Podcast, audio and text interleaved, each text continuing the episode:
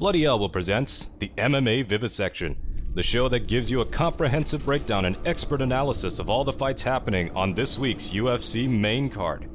Paid Bloody Elbow Podcast Substack subscribers will hear bonus content if available at the end of the broadcast. Be sure to subscribe at bloodyelbow.substack.com for our newsletter and at bloodyelbowpodcast.substack.com for our podcast network. Follow us on Twitter at Bloody Elbow, Facebook at facebook.com slash bloodyelbowblog, and as always on bloodyelbow.com. Thanks for listening. Here are your hosts, Bloody Elbow fight analysts Zane Simon and Connor Ruebusch. Hey everybody, welcome back to the MMA Vivisection with me, Zane Simon, and my co-host, as always, Connor Ruebusch. We are here once again talking about this week's UFC card going in down at the Accor Arena. I, that's that's not the right way to pronounce it, but whatever. Accor, uh, Accor, Accor, Accor Arena in Paris, France, with a card that Connor, much to his eternal shame, once thought was was good, and has instead turned out to be merely okay. yeah. Because Gane Spivak, yeah, it's fine. It'll be an, an interesting test. And Manon Fiorot Rose Namajunas is a good fight. Benoit compelling. Saint Denis Moises is compelling. Yeah. And to be fair, um, Volkan Oezdemir is now fighting some guy, but he was previously fighting Azamat Murzakanov.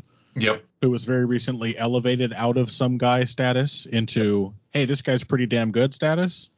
So that wasn't that. There were at least four solid matchups filling out this main card. Yeah. Not Nasrat Haqparast was about was was set set up to absolutely wreck Sam yeah. Patterson before Patterson had. And then he was set up to wreck somebody else, and now I think.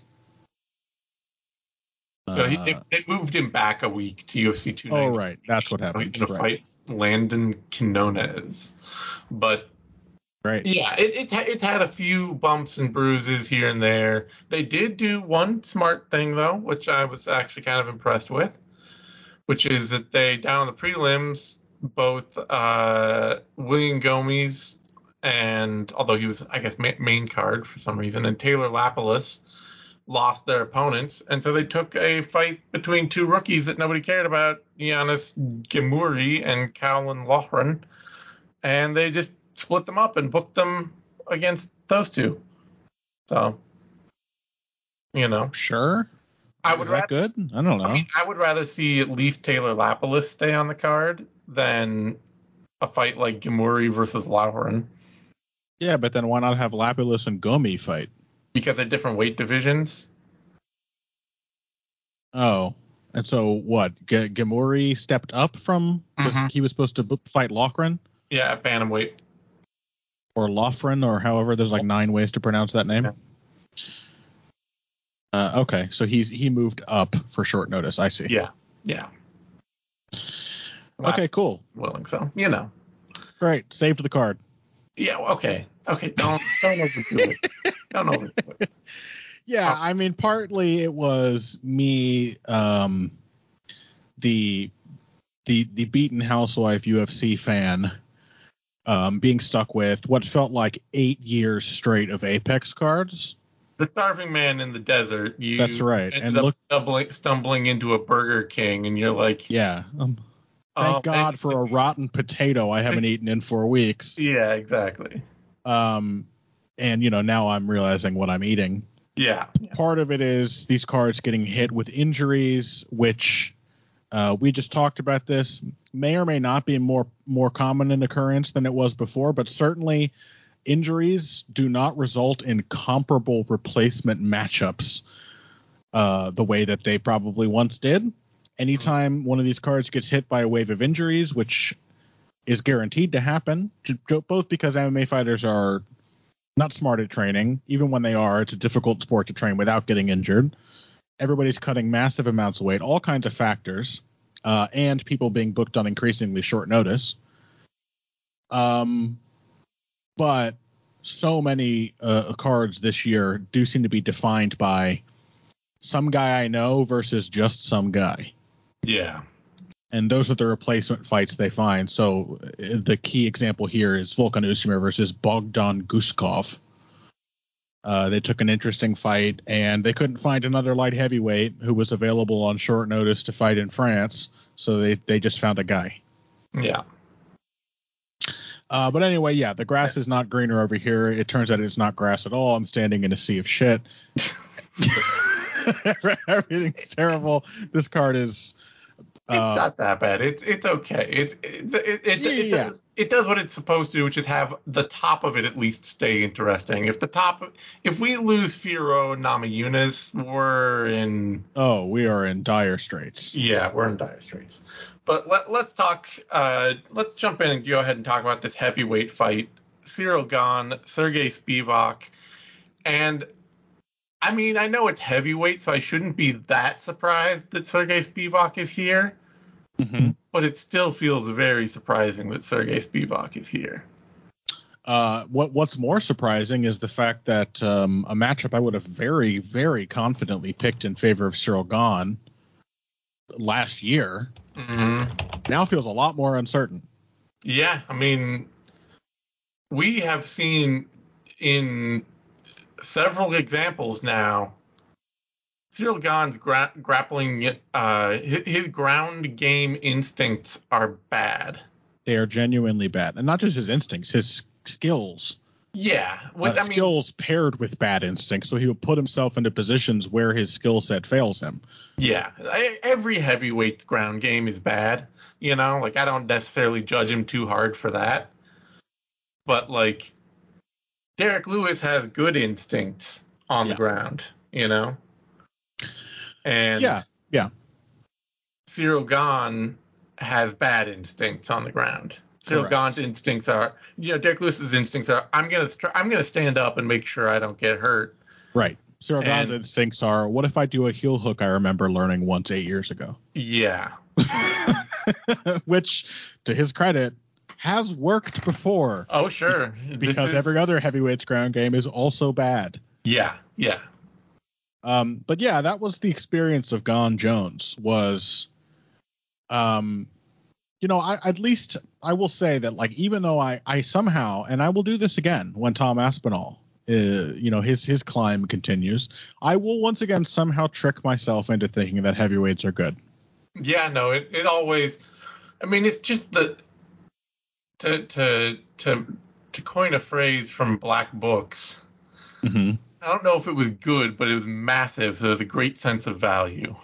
you know, heavyweights they're not necessarily good, but they're huge. So you have you feel like there's a, a real sense of of value there. There's there's a you know you're not maybe getting. It's like the Vegas buffet. You're not getting good food, but man, is there a lot. Yeah, heavyweight truly is the golden corral division Yeah. uh, of MMA weight classes.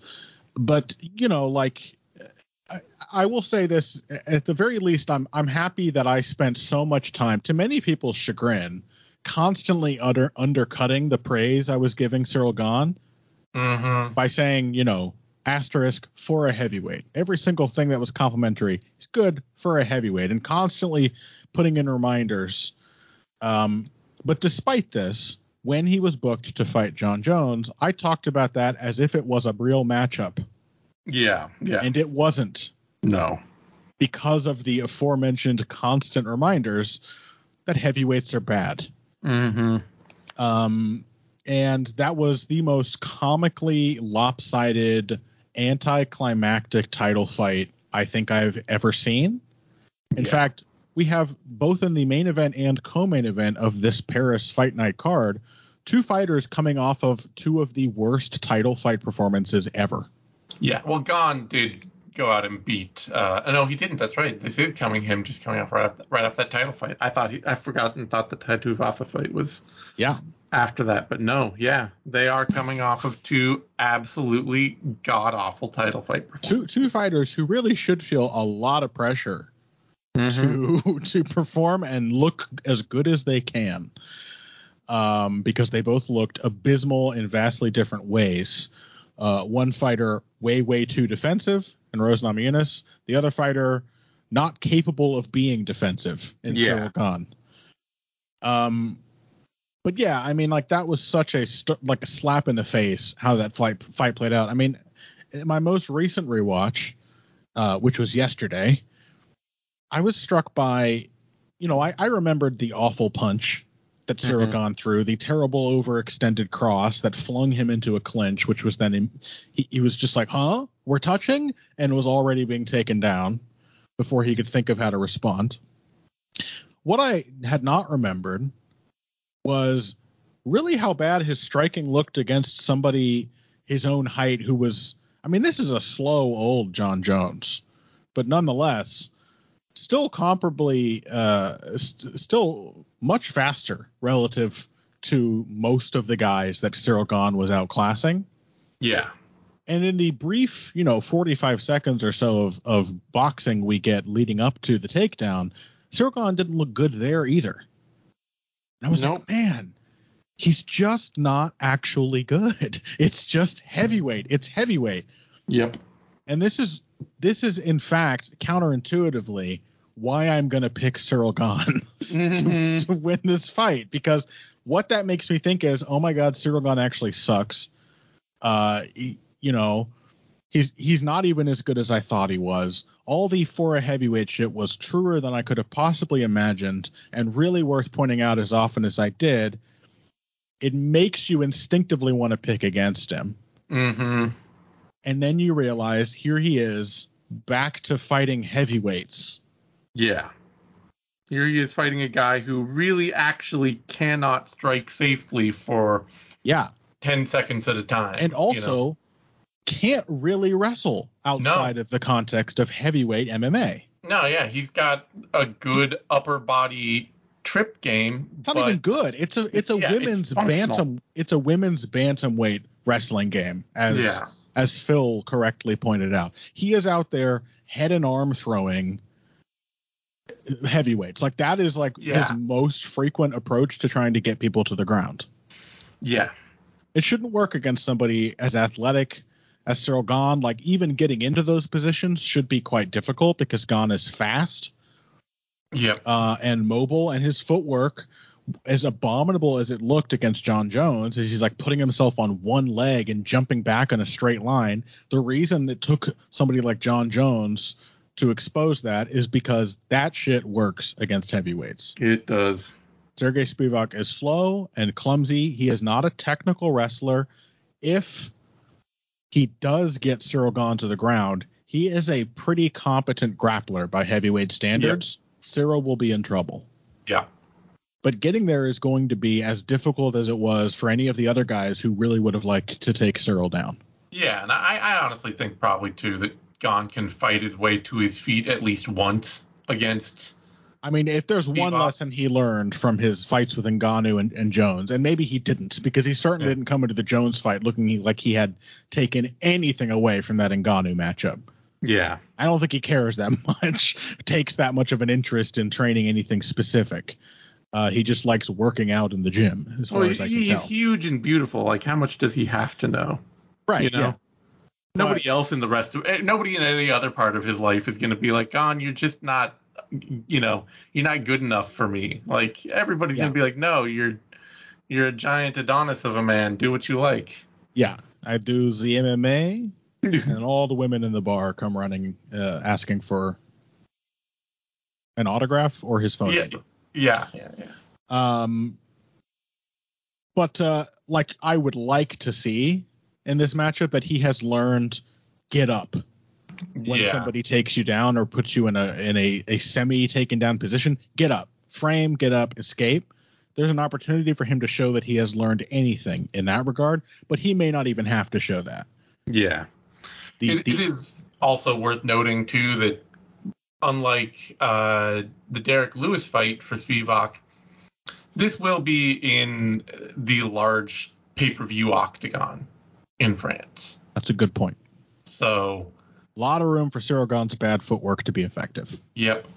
If he can just retreat and circle away, Spivak is going to have to enter and chase after him with purely following footwork and uh, a real bad aversion to getting hit and having any defensive reactions to getting hit. Spivak is, you know, if, if he can tough his way through you and and swarm his way into the clinch, his striking works well enough, but if he can't do that, there are no defensive layers to his Yeah. striking game. and, and it works well enough against a, a bunch of other heavyweights who are far far worse than Ciryl Gane at striking. Yeah. Ciryl Gane, who's not actually that good at striking, but who is very good at striking for a heavyweight. Yes. Uh, and the last guy who meets that metric, uh, meets that bar that Spivak fought was Tom Aspinall, who knocked him out immediately. Yep. So, you know, also Walt Harris, an even worse grappler than Ciryl Gane, probably, and a Mhm. fighter who actually can't go past the first round with any consistency. He did not need to. He also knocked Spivak out instantaneously. Yep. So yeah, this is the the rubber banding uh feeling uh, uh the rubber banding of the like what have you done for me lately thing that always affects our picks. Oh my Mhm. god, Ciryl Gane's bad. Oh my god, heavyweight is bad as a result of that. Like how bad must this division be for Ciryl Gane to have looked so good and then you're like, "Oh yeah, he's back to fighting heavyweights. Of course I'm going to pick him." Yeah, it, it- like I said, I kind of start, I started out saying I'm just surprised Sergey Spivak is here. Like when this dude walked into the octagon and got instantly iced by Walt Harris and then decisioned by Marcin Tybura, it was like, oh, okay, well you're, you know, you've got the size and you've got the aggression, you've got the willingness to Got Be some a car- got some cardio for a heavyweight. yeah, got some cardio for a heavyweight, but you know, where you maybe if you're real lucky, you'll top out at the very bottom of the top 15 and just get to bounce around in, you know, like Blagoy Ivanov territory for Mhm. five or eight years in the UFC. But he's now a top five fighter hmm because heavyweight is what it is. He's the he's the new Oleinik. Yep. And uh you know, probably even this loss won't take him that far down the list. It'll, you know, there are going to be a lot of heavyweights where being big and having a grappling game Mm-hmm. and having cardio to carry it out for a while, that is just going to be a problem for a lot of fighters, you Mhm. know? So, but not this one, not this time. I think this is where you, this, this should be the actual limit. If it's not, then it really just speaks all that more heavily to Gane's Yeah. massive gaps in his own game. If Sergey Spivak had a wrestling game like that guy um, Carl Williams, Yeah. then I would probably pick him based on what we saw from Gane in his Mhm. last two fights, last three fights, I suppose. Yeah, But if he had, if he had that kind of explosive step, even even if it wasn't the technique, but just sure, just just the drive, the penetration. Yeah. yeah. But he doesn't. No. He has to stumble into a clinch where he makes bad takedowns work because he's fighting even worse fighters. Yeah, and I honestly think for Gane, like his, his ability, his willingness to circle away and things like that, even if Spivak does clinch him up, I think Gane will be very capable of getting his back to the cage and fighting off that He better Like- be. an underhook take upper body takedown. He should be, but He better be. he better be. It's true. Uh, Gane opened at minus 171, currently minus 163. Spivak opened at plus 152, currently plus 146. All right. That takes us to a women's flyweight bout. Manon Fiorot against Rose Namajunas. And this is, you know, I credit. I wrote. I wrote a little thing. I wasn't really like a a big op-ed or anything, so I'm not gonna you know gas myself up too much. But I, I wrote a little thing the other day, just thinking about this fight, and like this is a really weirdly unnecessarily difficult fight for Rose Namajunas to take Mm-hmm. because by all rights and means she should just be next in line for the strawweight title. No, she shouldn't. I mean, Not after that last fight. Absolutely not. you you can say that, and You don't shit the bed that bad. And I mean, I, I I'm I'm clearly not the only person who feels this way. I don't think the UFC would have given her a shot right away based on that performance. It was you watched it three times in a row, Zane. I know it was terrible. You don't Yep. need me to tell you that that was a damning performance. It was terrible, but R- Rose Namajunas is still the most popular, high-profile title challenger in the strawweight division. Maybe is she? I feel like everyone hates her now. I feel like But even I even everyone hates her. They know who she is. I mean, true. Yeah, that's true. You know, That's And been a she- barrier to opportunity. yeah, and she's beaten Weili Zhang twice. It's uh, Sure. She's beaten Weili Zhang twice. She's beaten Joanna Jedrzejczyk twice. Jessica Andrade. Mm-hmm. She is. She is unquestionably one of the very best fighters in the strawweight division, despite the Carla Esparza. one of one of the best female fighters in general in the Yeah, sport. yeah. No question. And so it's kind of a surprise to me that she is like, oh, you know what? I'm going to bounce and go up a division and take on a big, strong top contender nobody really knows. Yeah. Pro- probably the thing was is they weren't going to give her a shot right away because they want the Valentina rematch. Yeah, that could be. And Um, certainly, I could I, if she wins this fight, she's probably getting the next Oh, shot, right? if she wins this fight, she'll get the next title Which shot. hey, if she wins and looks good, I'd be very happy to see her fight Yeah. a, a crossover for the flyweight title. That sounds like a great fight. Yeah, it does. I mean, especially too, like honestly, you know, Rose Namajunas, Alexa Grasso would be a ton of fun. Absolutely. That's what I mean. Yeah, I don't Yeah. want to see her. I don't particularly want to see her fight Valentina as much. I don't know. I kind of have a feeling about how that might play out, but Yeah, uh, but against I, I Grasso, that would Namajunas. Grasso sounds Yeah. awesome. Uh, but yeah, this is this is a really, you know, this is a, an awkward, dangerous fight to take. Yeah. And uh, I'm surprised takes is taking it. Her explanation, personally, which I would also buy, is that she might just be done at straw weight. It's getting too tough for her to cut the weight, Sure.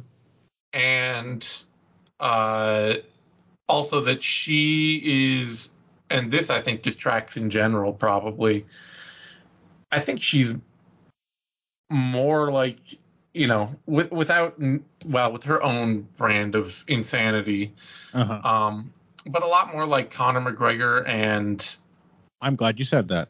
uh Henry Cejudo than people would assume I'm glad you said. Phil said the same thing to me uh, yesterday, and I that comparison had not occurred to me. But once it was said, I was like, you know what? That makes a lot of sense, and it actually made me feel better about this matchup for Rose. Yeah because what you mean, right? Tell me if I if I'm interpreting you cor- correctly, is that Rose does not have title defense mentality, she does not but Rose does have stepping up to the challenge mentality, hmm and she has often done one and looked way more impressive than you expected. And in title defenses, those are routinely her worst performances. yeah that's it really is it I think She- that's that makes sense to me. Yeah, and she even, you know, she did an interview the other day too, where, you know, she was also talking about this, and she's like, I, I, you know, I was getting to a point at strawweight where I just wasn't interested or engaged, and going up and going up and finding and you know going up a division and fighting somebody like Fiorot that that makes me and it's it, I mean Jon Jones said the same thing. Jones clearly has a title defense mentality because he's such a bully. Yeah. Um. But you know, it, it was like I'm gonna I'm going up and I'm finding something that I'm afraid of again. Yeah. To, to spark that passion. Yeah, but J- Jones has that territorial mindset Yeah. uh, that I don't think Rose has. I think No. she she wants the big accomplishment, yep. not Rose- the not the long term accomplishment for the record books. Yeah. And I, I think it makes a, a lot of sense because like the the second fight with um Weili Zhang was not a super impressive performance from either woman, No. but in hindsight, with the additional context of her performance against Carla, it, it looks downright ominous. Yeah. right? Like you, Yeah. you look at that and it leads to the next fight. You're like, okay, this is like a slide into weird defensive apathy, like something you're not interested in fighting this person. Yeah. And Namajunas has also said too recently that like, you know, she's talking about like, well, what am I going to do at strawweight? Fight Weili Zhang again? That doesn't interest me. You know. Yeah. And So yeah, that makes uh, you know there's there's a lot here that's going to make this fight interesting to watch. Yeah, on the and day. it, it, it scares me, but ha- that perspective actually makes me feel kind of optimistic that like maybe Yeah. we'll see because Rose at her best, man, she's a blast. She's so fun Oh, yeah. to watch. She's so good. I would love to for that to be true and for that to uh for that quality to be revealed in this matchup. And I'm just like, oh shit, uh, this looks like a dangerous move. Moving up in weight, fighting a good fighter in your first uh A first flyweight booking. too. More even than good, just somebody who is so Yeah. big and strong for the division. Yeah, and and that sounds scary, but if it means something for a, a, a new challenge for Rose to meet, and she delivers as she has uh, in past cases of that kind of booking, then um, I I would really like to see Rose look good. 'Cause I really really liked her before that fucking Esparza fight. Yeah, yeah, and you know the thing with too with this is that it, when you otherwise put it on a technical level, this fight is all there for Rose to win. Yeah, Manon Fiorot is she is getting away with a lot because the women in her division don't generally have the power to hurt her. yeah, And- and, she and she is technically better than most of them as a boxer. She's Yeah, Fiorot, Fiorot's good. I mean, she she is very much. We've made the Holly Holm comparison before. yeah. She's a far better technical boxer than Holly Holm. She well, she's she's more aggressively willing to trade. Like I Yeah, think and- the big thing and- is that she'll just sit down and throw with more intention. Yes. Like Holly Holm will do that every now and then. Fiorot will do it several times around. Holly Holm almost can't do it. That's why she only ever hurts people by accident because she is so fundamentally flawed as a technician Yeah. that she doesn't. Fiorot, as a rule, sits down on all her punches. Like not not Yeah. that she's throwing all of them to kill, but she actually stays over her feet. Yeah. Yeah. and doesn't overextend with every punch she commits to. Um, she throws a lot more combinations, like a regular flow of them, and yeah, she just has a much more aggressive mentality. Um, the big thing that would make me really pick her that I just don't trust all that much from her is that I don't think she's enough of a low kicker to really or a wrestler is my was my thing. yeah well and yeah she's definitely not uh that much of a she can wrestle but she doesn't have a top game to speak of Yeah, and and she doesn't have a and in the absence of a top game, if the, the irony is she's way better than Holly Holm Mhm. in in the thing that Holly Holm is celebrated for, she could use a little more of the thing that uh, we hate about Holly Holm, which is the unbelievably tedious cage grinding. yeah Because like, um, if if like lack of motivation is a common factor in a lot of Rose's worst performances, we also know that being physically bullied is a factor in all of her worst losses yeah and being broken. And in order to break Rose, it, typically it takes somebody grabbing a hold of her and throwing her around. Yeah. I, I- will say to Fiorot's credit, she actually has stepped up her low kicks in her last two fights, both against Chookagian and, and Maia. Mhm. Um, they weren't that big a factor in her game otherwise, but it is something that that could itself just be a huge difference maker for her against Namajunas, Sure. who really likes that long open stance and can get kicked a lot. Um, the side kick though is still a big, uh, just huge technical gap in Fiorot's game, in my Mhm. opinion. She throws it a lot. We could It see is- that Waterson counter, huh? Yeah, it's predictable, and it does not feel like it would because Fiorot's taller, but she doesn't have any reach on Namajunas. Yeah. It is not hard for me to see her just throw it once too often because it's not really a damaging strike, and just have Ro- Rose brush it aside and counter it. Yep. Um, and then yeah, when you actually get into the pocket, Namajunas is the much, even if, I mean, I would say she's the more technical boxer, but she's also just the more selective puncher. she's she's a sharper, harder hitter, more accurate. Absolutely. Yeah. Nami, er, uh, Fiorot just tends to, you know, she has a couple of go-to combinations that she will throw when people are in front of her, hmm and she will wind up and let them go hard, but they're not going. She's not selecting a lot of targets or being like, oh, you know, I'm gonna. You, the moment you throw your your ja- your right cross, I'm gonna throw my left hook. It's Yeah. much more the moment you throw a one two, I'll throw a one two three. She's just a more rote combination puncher. Yeah, yeah, Ro- Rose is, you know, like Gaethje. Like this is clearly something Wittman teaches in his fighters. Is like there, she picks her shots. yeah, She is watching the opponent's reactions. She is seeing how they respond to the, uh, the, the wedges, as as Phil likes to say, the the jabs and the feints, Mhm. and then calculating the rest of her combinations based on that those reactions. What openings are there? yeah. And and so on that kind of math, I I feel like I really do need to pick Rose Namajunas here. Yeah. But the you know the the X factors here are real. If she mm-hmm. doesn't, if she's put you know if the pressure she's putting on herself is too much, you know she's putting pressure to like oh I got to go back, I got to get a win, I got to you know be competitive in a new division, I got to give up weight and size to my opponent. I've got to entertain the crowd because I know I was so boring last time. You know, she's recently talked about like, oh, I got, I, I, my last fight really made me come back around to the idea that I'm supposed to be entertaining too, Mhm. basically, as not just trying Oh, to did, win. did she say that? She finally Mhm. gave up on the damn, why all you booing? That was a yeah, brilliant defensive performance. yeah, she did say that. okay, well, good on her for that. I like to But- hear that. But that's all that that's all pressure too. That you don't, you know, Yeah. if she's gonna go out there and be like, oh, I gotta entertain. Sometimes you know fighters say that and they think that, and then they go out there and they're like, well, that means I'll do something stupid instead of Yeah.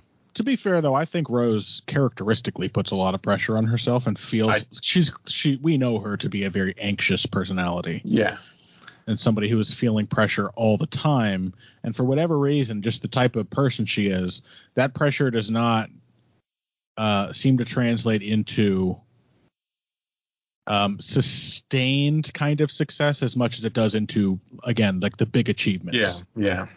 Uh, So- that's where she seems to be able to channel it effectively. Yeah, I'll pick Rose. I'll, I'll pick this to be the fight both women want, which is a range striking battle. And I'll pick Rose to be sharper in that battle. But, you know, this is.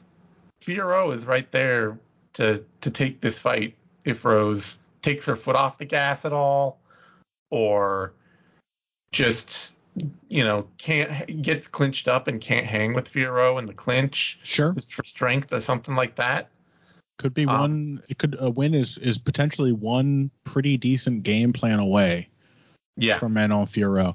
Yeah, and Yeah, I- especially too in a three round fight, like all Fiorot might have to do is just get one takedown that Rose Namajunas doesn't do a very good job fighting off, and Sure. spend a bunch of time on top because she's so strong, and then have a nip tuck round Sure. where you're like, oh, I guess Fiorot landed a couple of kicks that looked like.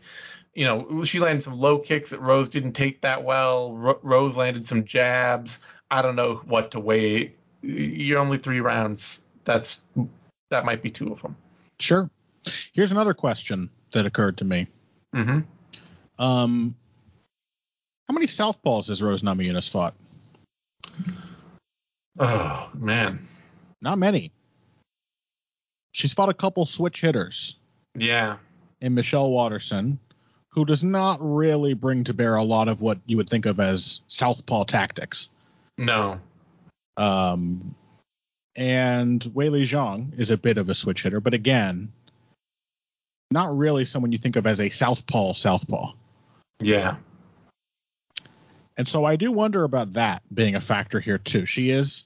Uh, it it is worth pointing out that yeah, Fiorot has a little height, but actually the Rose is going to be one of the longer fighters she's faced. mm-hmm. But that is true for Rose as well. And Fiorot is a southpaw, yeah. I, and she's a real also- southpaw. Like we're talking southpaw jab, we're talking outside angle for the straight left hand. She fights like a southpaw boxer. Yeah. It- yeah, I mean, it, it, it all could be trouble. I'm still going to pick Namajunas. I, I, I just don't think that Fiorot is technically deft enough as a southpaw to make me feel like Namajunas just can't I'm saying figure is that out. but- sometimes fighters make very strange decisions No, it's true. It based could- on the difference in feel. And Rose, as an orthodox fighter, uh, is really all about her lead hand. yeah, The jab and the left hook are her best shots, and her right hand works as well as it does, typically because the jab is there to set it up. yeah, And she will switch herself, um, but in, more in more of a Cub Swanson kind of way, yeah, for like for like a trick. yeah. She will go southpaw, and this feels like because of that, I it won't be too shocking to me if this is a matchup that feels a lot more like um, cute trick Rose Namajunas, which I think is a bit, a, quite a bit of what we got in her fight with Michelle Waterson, because Mhm. this is somebody who's switching stances. It leads to a lot more of like a kicking range, bouncing in and out, almost Taekwondo esque kind of fight. And Rose is obviously dangerous a- a- in that range uh, with all of her weapons. She's, I suspect, will look quite fast, and that Yeah. that will probably translate to a serious pop on her strikes in this division. Um, but it does mean that she's going to be in there against a fighter who is happy to kind of plug away with a consistent pace in a matchup where potentially Rose will not have the ability to keep things going at a nice consistent pace working off of that jab. yeah, it's true. I, I do suspect that probably she'll she'll cope reasonably well because Trevor Wittman is not going to be having a fighter go out there. Yeah, that's the thing I can't. He Really he actually imagine. understands boxing Yeah. and it's the oafs who don't understand boxing, even many of them in the boxing world, who get way over fixated on the whole southpaw. Oh, you have to throw your right hand only thing. Yeah, So probably she will have she will come in prepared to make her normal game function against a slightly different feeling kind of opponent. But it is something to keep in mind. yeah. It- it- Otherwise, yeah, go on. I say it's just a dangerous fight all over for Rose, honestly. Yeah. You know, the X Yeah. factors in it are pretty prominent, despite there not being like any injury or like weight class stuff or any of the other stuff that you would generally think of as an X factor. It just Yeah. feels like a fight where it's very much like we're gonna get a minute into the first round probably, and it'll be much much clearer how this fight is gonna go. Yeah. You know. Um, otherwise, I think that yeah, I'm, I'm going to pick Rose. The the thought of her being a McGregor type um, was genuinely enlightening to me. I had not really considered that, but Mhm. like I said, it seems to make a lot of sense. It gives me reason to think that Rose will probably show up with something to prove, Yep. And that has always been a good thing for her. Um, and then the other factor is just that Manon Fiorot's physicality is considerable, but I don't think her style maximizes that physicality in the ways that I would expect to really trouble Rose Namajunas. she really for somebody who does sit down on her strikes and is big and physical she still doesn't get much done with any one single shot Yeah, I mean, she sits down on them compared to the obvious parallel Yeah. in Holly Holm. She's or not. A- Chookagian. yeah, exactly. She's not out there. I mean, even maybe she's comparable to current Chookagian, who has Yeah, also yeah. learned to keep her feet under her. I mean that She's- fight was a nip tuck we both Yes. barely scraped by it Yeah. with yeah uh, in, in that kind of uh, frame, she sits down on her strikes, but she's not out there um, really throwing anything with like hurtful intent. I, I think it's Yeah. it it can be it is often a strength for her because uh, she's just a really consistent fighter. But yeah um, but yeah, it's it's like I like I said before, like the physicality that tends to affect Rose. Um, it comes in attritive damage, like the low kicks that Jessica Andrade hit her with, or it Mhm. comes in wrestling yeah and sustained wrestling attacks. People being able to muscle her in the clinch, to throw her down and keep her down. Um, it it doesn't tend to come through in like, oh, this person is boxing with me yeah and and they're strong. Like it's just not that's not something that allows you to maximize the kind of physical advantages that seem to affect Rose. Yeah, it'll. I'm, I'm curious be- how Rose will look. It'd be really funny Yeah. if she, oh, I can't make the weight anymore, and then as so often happens with MMA fighters, she just gets super jacked. I would love to see just a just an extremely brawlic Rose Namajunas step into the cage looking like Gilbert Burns. That's right. The the interviews I saw, she just said that she used to skip breakfast every day, er, every every day, and then fast one day a week, and she's basically just stopped doing that. Well, hey, hopefully that'll help her mental health as well. Yep. She's now Uh, that she's having breakfast every day, she's like, you know what? Maybe communism isn't so bad. Changed her whole perspective. I but yeah, I'm, opt- I'm breath on that optimistic. no, me neither. I'm, I'm not holding my breath. I'm optimistic, uh, which is a scary thing to be, but uh, I, I I think I've I have enough reason to think that that fight with Carla Esparza is indicative of a certain aspect of Rose's personality, but not indicative of every fight she's going to have for the rest of her career. Yeah, I hope not. Uh, it better not be. It better, better not, not be. Yeah, because I mean, if otherwise, you know, she could just be setting herself up to get a leg, a, a low kick clinic put on her or something like that. You know, with Fiorot just going out there and being like, well, this is the one obvious target in a very range Yeah.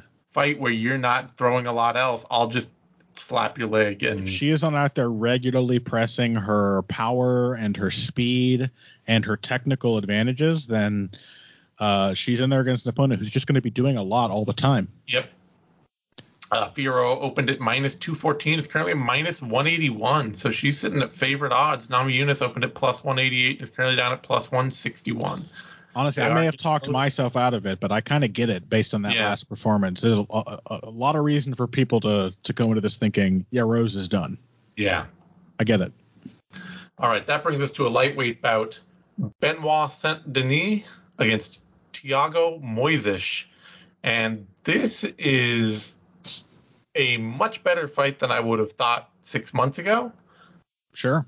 and uh really actually feels like it should be the rubber meets the road fight for Benoit Denis that I thought his last fight would be for him.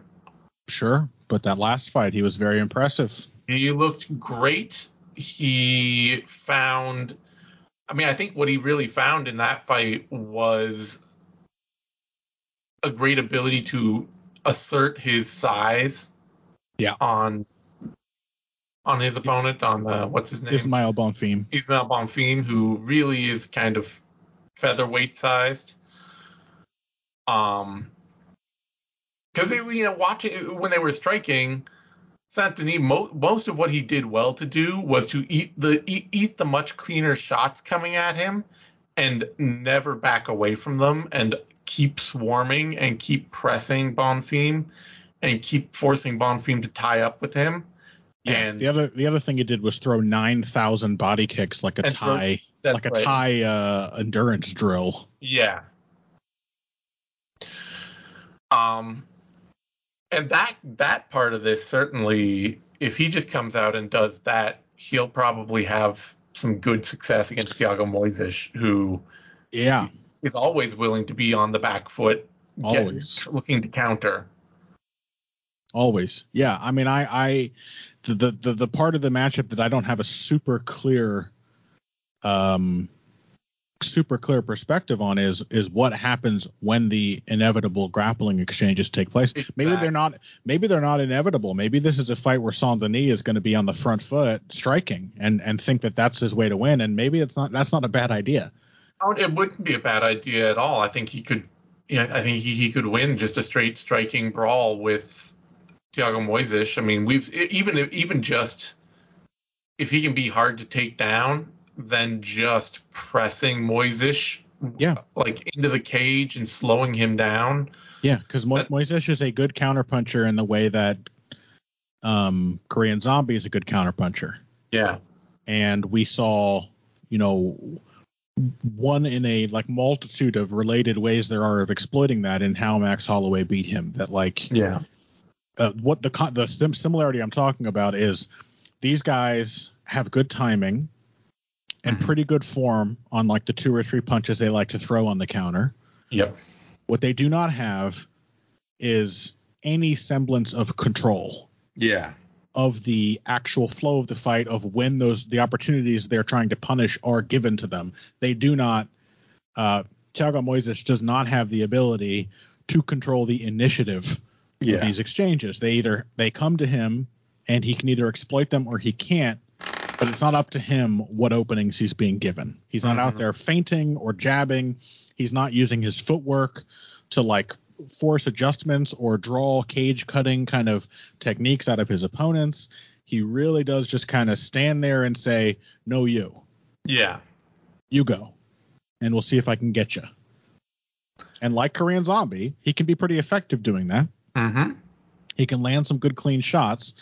Um, he is a threat if you come in carelessly, but you get a lot of time to decide how carelessly you want to come in and what you come in with, Yeah. or whether you come in at all. And if And- you're going to feint him back and stay at range and just try to find a bunch of different ways of setting up, say, massive crushing body kicks, that might work. Yeah. He's going to let you set up on him. Mm-hmm. So I, I am very tempted to pick Benoit Saint-Denis here. Um, I- I, don't.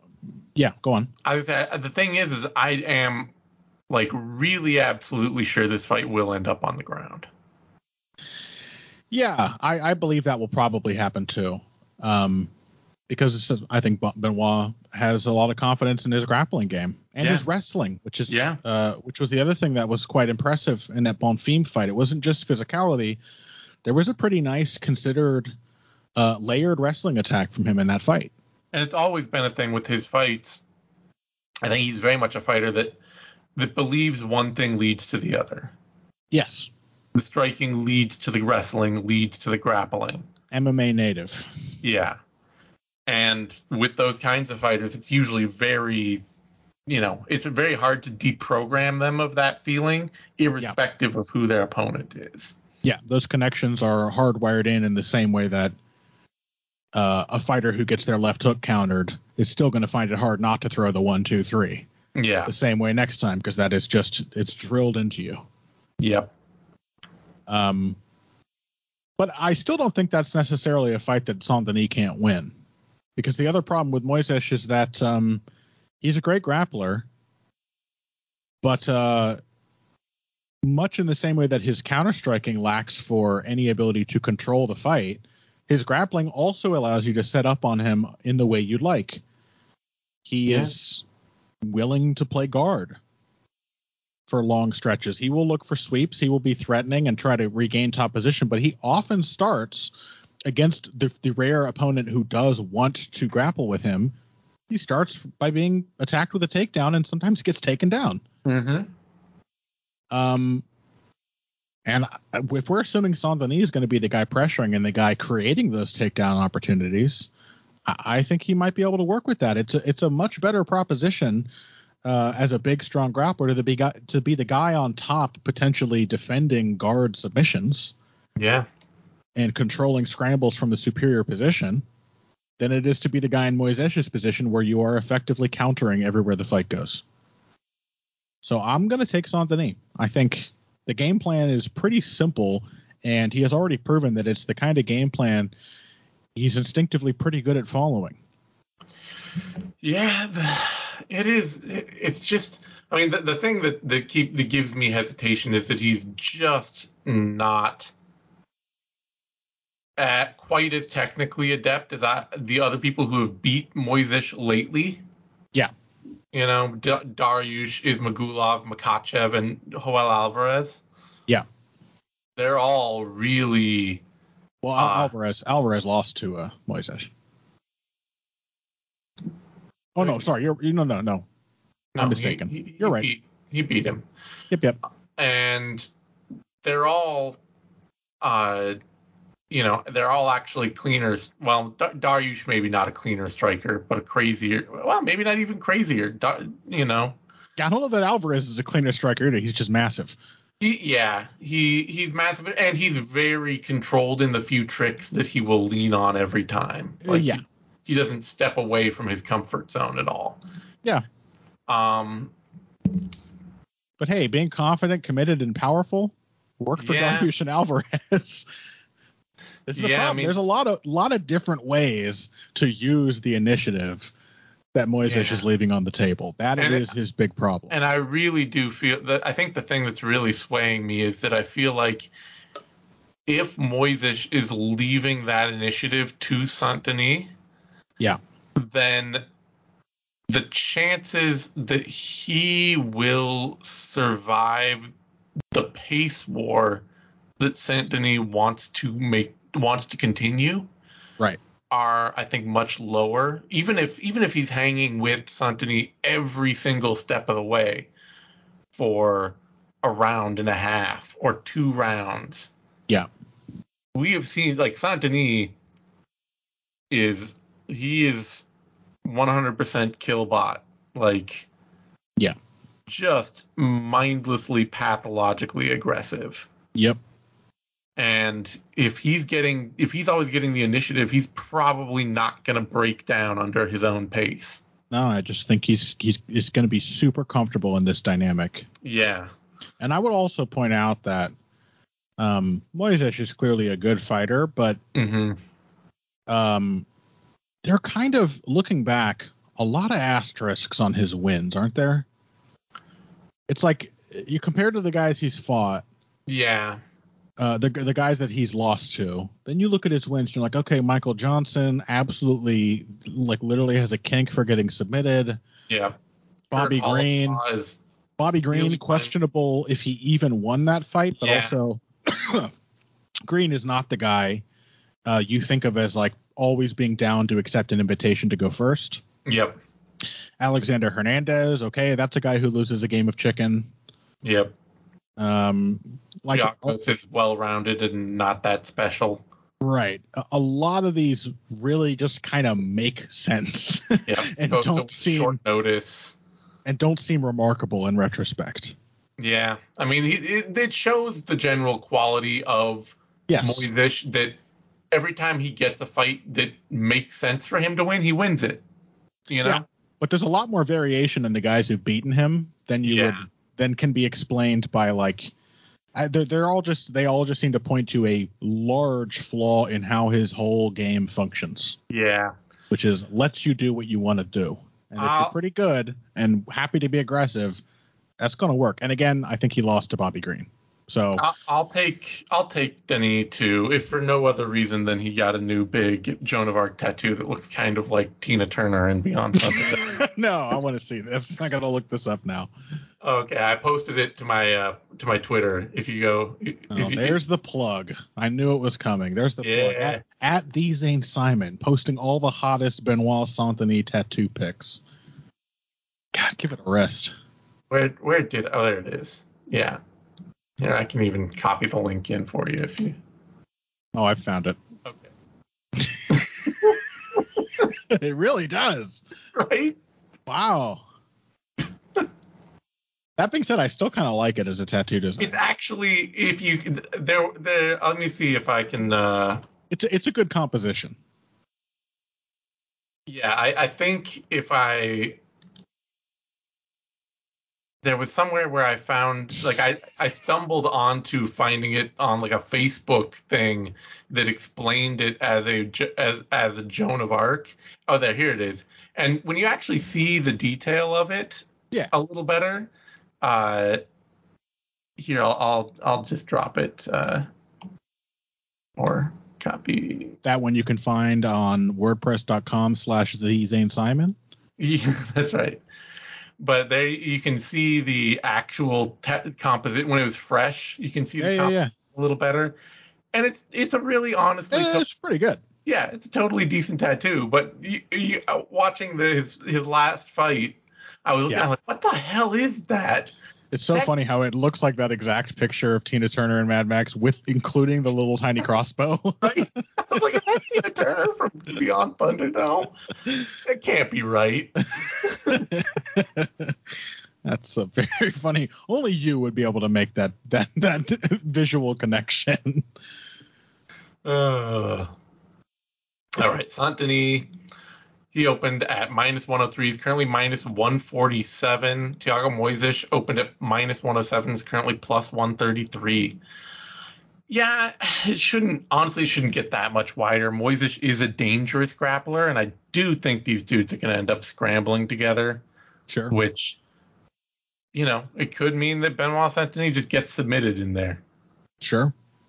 You know, you you look at the kind of heel hook that Moises hit on Michael Johnson, and that kind of submission doesn't take a huge window Yeah. to make it happen. But if the questions suggested by Moises's wins are, is the opponent bad at grappling, Or just breakable. or is the opponent afraid to take the lead? Yeah. Then Saint Denis seems to uh, answer both of those questions in the right way.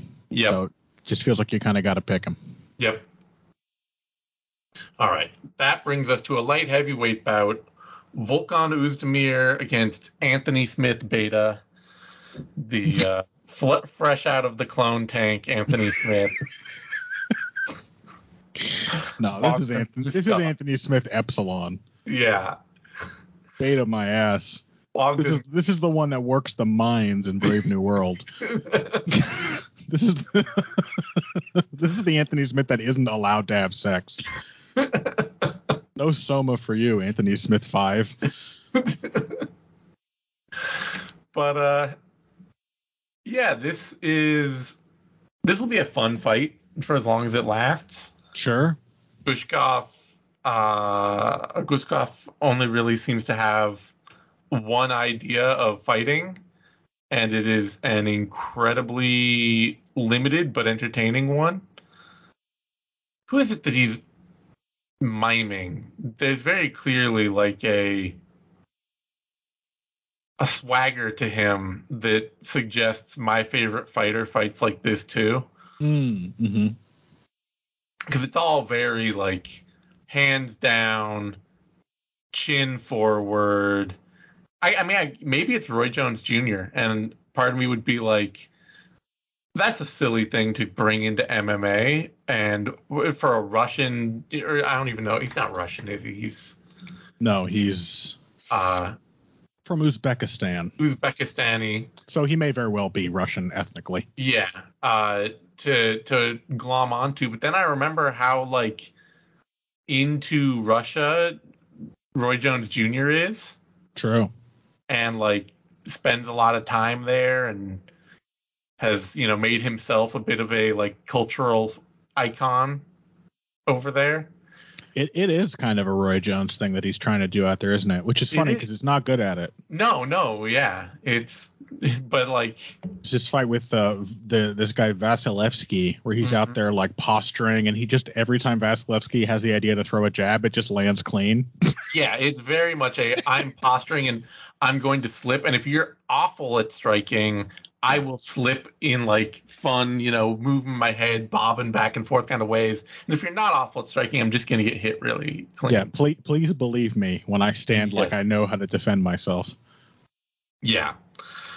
And uh Volkan Oezdemir, I think, is just going to hit him really hard. Yeah, and Gushkov's only other answer when fights start when when pe- people when an exchange actually continues beyond one or two strikes is just to clinch and grind. Yeah, and he doesn't you know he can get on top and do some work there but he's no kind of grappler or any kind of like real positional threat beyond his potential to land ground and pound and I don't think that that's big enough for me to think that he's going to get Oezdemir on his back and tired the way that Oezdemir can get when a fight gets out of his control. Because when, when we've seen Oezdemir lately in a fight like this one, where it's just largely going to be between clinching and punching, Oezdemir is much more controlled and much more mindful of his output than he used to be yeah, and you really have to take a more difficult fight to him, like Krylov did, where he just started wrestling him relentlessly, constantly, to get Oezdemir tired the way he used to. yeah, yeah. He doesn't he doesn't like um he doesn't take the lead in the fight against himself Yeah. the way he used to. That being said, um, th- there's something to be said for Oezdemir having become a man of very brittle confidence, It's true. uh, or having to persuade himself anew each fight that he's good. mm-hmm. Uh, I think it's like basically the ever since like that that Cormier fight. I think he he knew he was the shit up to that point, Yeah. and then he had pantsed him. yeah he he went in there and he even had a good start and he was like feeling himself and he got crushed and ever since then there there has been this feeling of uh yeah like Oezdemir coming into the fight having to prove to himself that he can just like you know make the right decisions and and and get comfortable and relax Yeah. Yeah. um, and uh, I, I, it would be very funny if he, if it basically what we have is a guy who should be more confident than he is, lose to a guy who is way too confident in his abilities. Yeah. That's a very funny idea, but if it takes a little bit of success to remind Oezdemir of how good he is, I think he's going to get that success. I think Yeah, he's I mean, going to I- throw a punch and it's just going to land. And he's going to be like, oh, like I mean, you do have to kind of watch that Nikita Krylov fight and think, well, what if Krylov Yeah. couldn't wrestle? yeah, Because then every time Krylov was stepping in, he was just getting clubbered, just absolutely lit the fuck up. sure. And you know, But you still have fights like that one with like Paul Craig, where it's like, just go out there and beat him, Volkan. Like you're better than this guy. yeah, but uh, Guskov can- isn't gonna. He's not gonna present that sort of lack of option either, where it's like, oh, you have No. to be the assertive one. Guskov is going to go out there and press and be like, oh, okay, you, you know, I'm here, I'm in your face, but I'm only going to be like at the edges of the pocket with my hands down, Mm-hmm. pressing constantly that way. What can you do with that? Probably just hit him a whole bunch. Yeah, he's out there dropping his hands, and and yet it's not because he actually knows how to avoid a well thrown straight punch. He's super duper like one and done with his own Mhm. output. He thinks he's gonna like slide back and do like a Conor McGregor uh c- counter. We can now anoint that in fact as the Sean O'Malley counter. He took Mhm. that for McGregor. What have you done for me lately? But like it's just like you have to make a horrible, horrible blunder pressing him for that to actually work. Yeah. And this is borne out by his results because his record looks pretty good on paper, but if you look just a little bit closer at m- almost all of his wins, they are bad. Yeah. The opponents are not good. Yeah. It's a lot of guys that really can't strike. Yeah. A lot of guys and, and a lot of other guys that really can't even fight that well. Yeah. There's like washed fighters, there's novice fighters, there's it's just a picture of uh, regional light heavyweight MMA. Mm-hmm. So yeah, I, I think there's absolutely no reason not to expect that Oezdemir will pretty quickly convince himself that he can crush this dude and be right to do it. Yep. Would have loved to see Oezdemir Murzakanov, man. Yeah, that would have been a great That fight. Murzakanov is a fun fighter. That's a that is a real blow to this card. Oezdemir opened at minus 156, is currently minus 173. Guskov opened at plus 140, is currently plus 154. That's What's the uh, what's the uh, Sodiq Yusuff method for picking these fights? He counts the number of consonants in each guy's last name. is that it? Yeah, yeah. When it's like a Russian fighter, he's like, "Let me count No. the consonants." This guy has six consonants in his name. I'm big.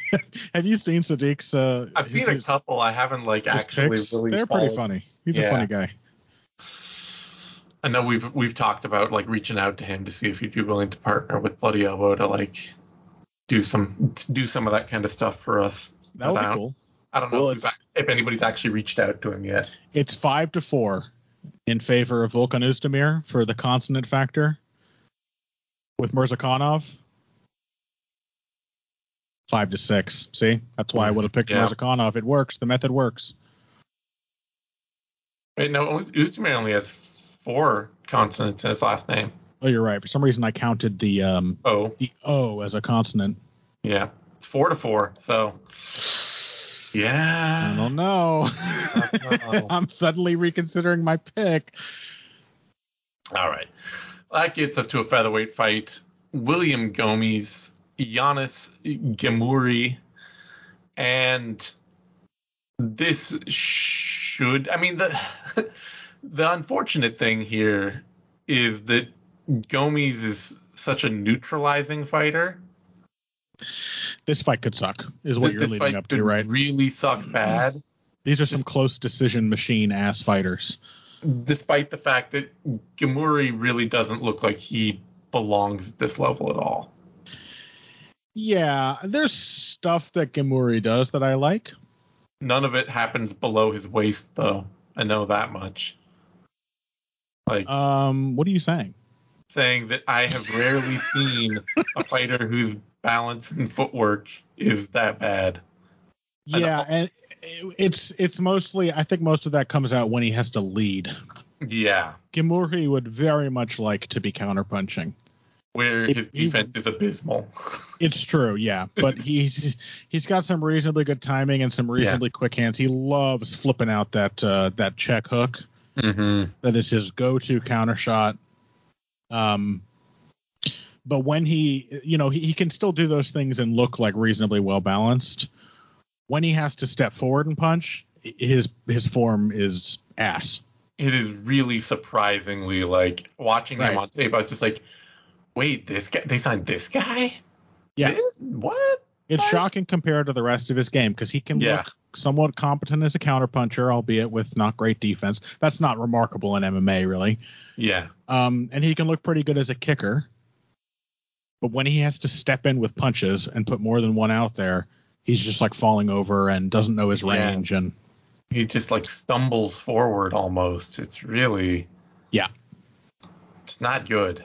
but uh, likely we're gonna have a fight where, he, like, that stuff is not going to be punished as much as it should. Yeah. and he is going to get to utilize his kicking game, which is decent.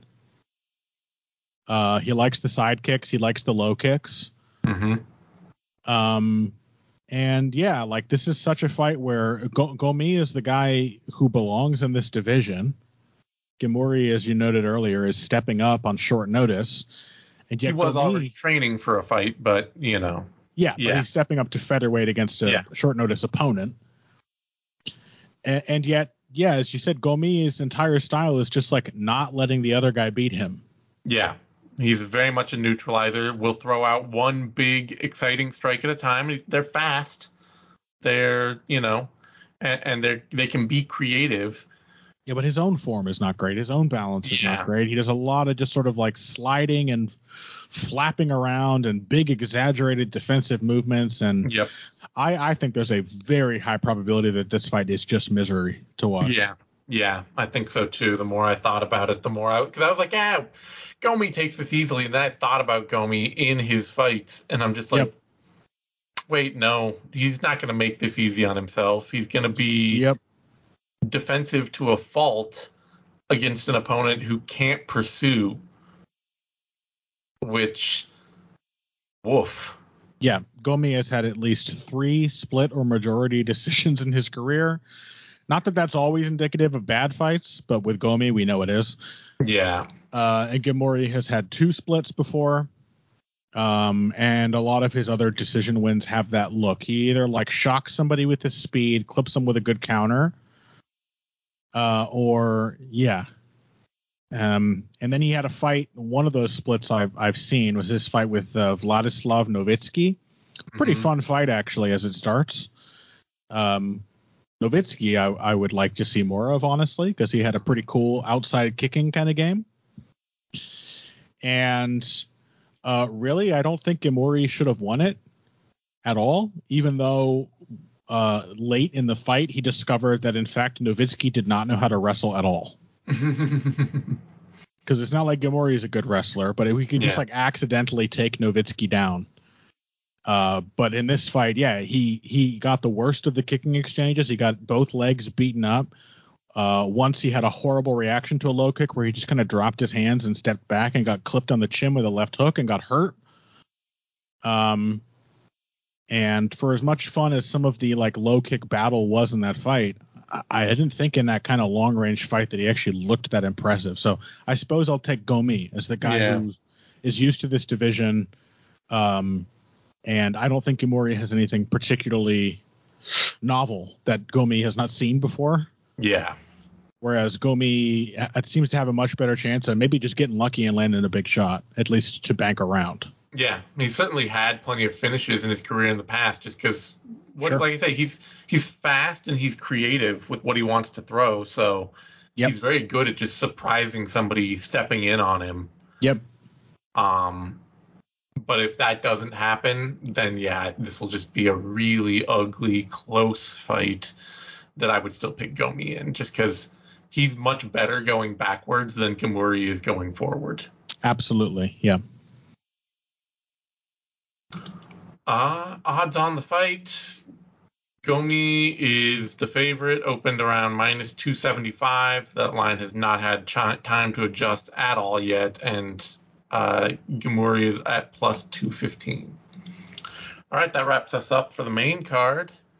And uh, for those of you subscribing to our Substack, we're going to jump over and take a quick look back at UFC Fight Night Holloway versus Korean Zombie. To access the bonus content of this show, you must be a paid subscriber. To do that, go to bloodyelbowpodcast.substack.com and subscribe today.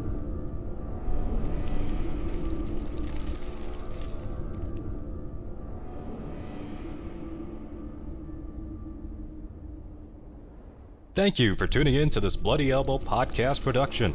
Subscribe at bloodyelbowpodcast.substack.com.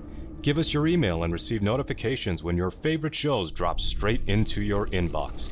We're also found on a wide variety of podcast outlets.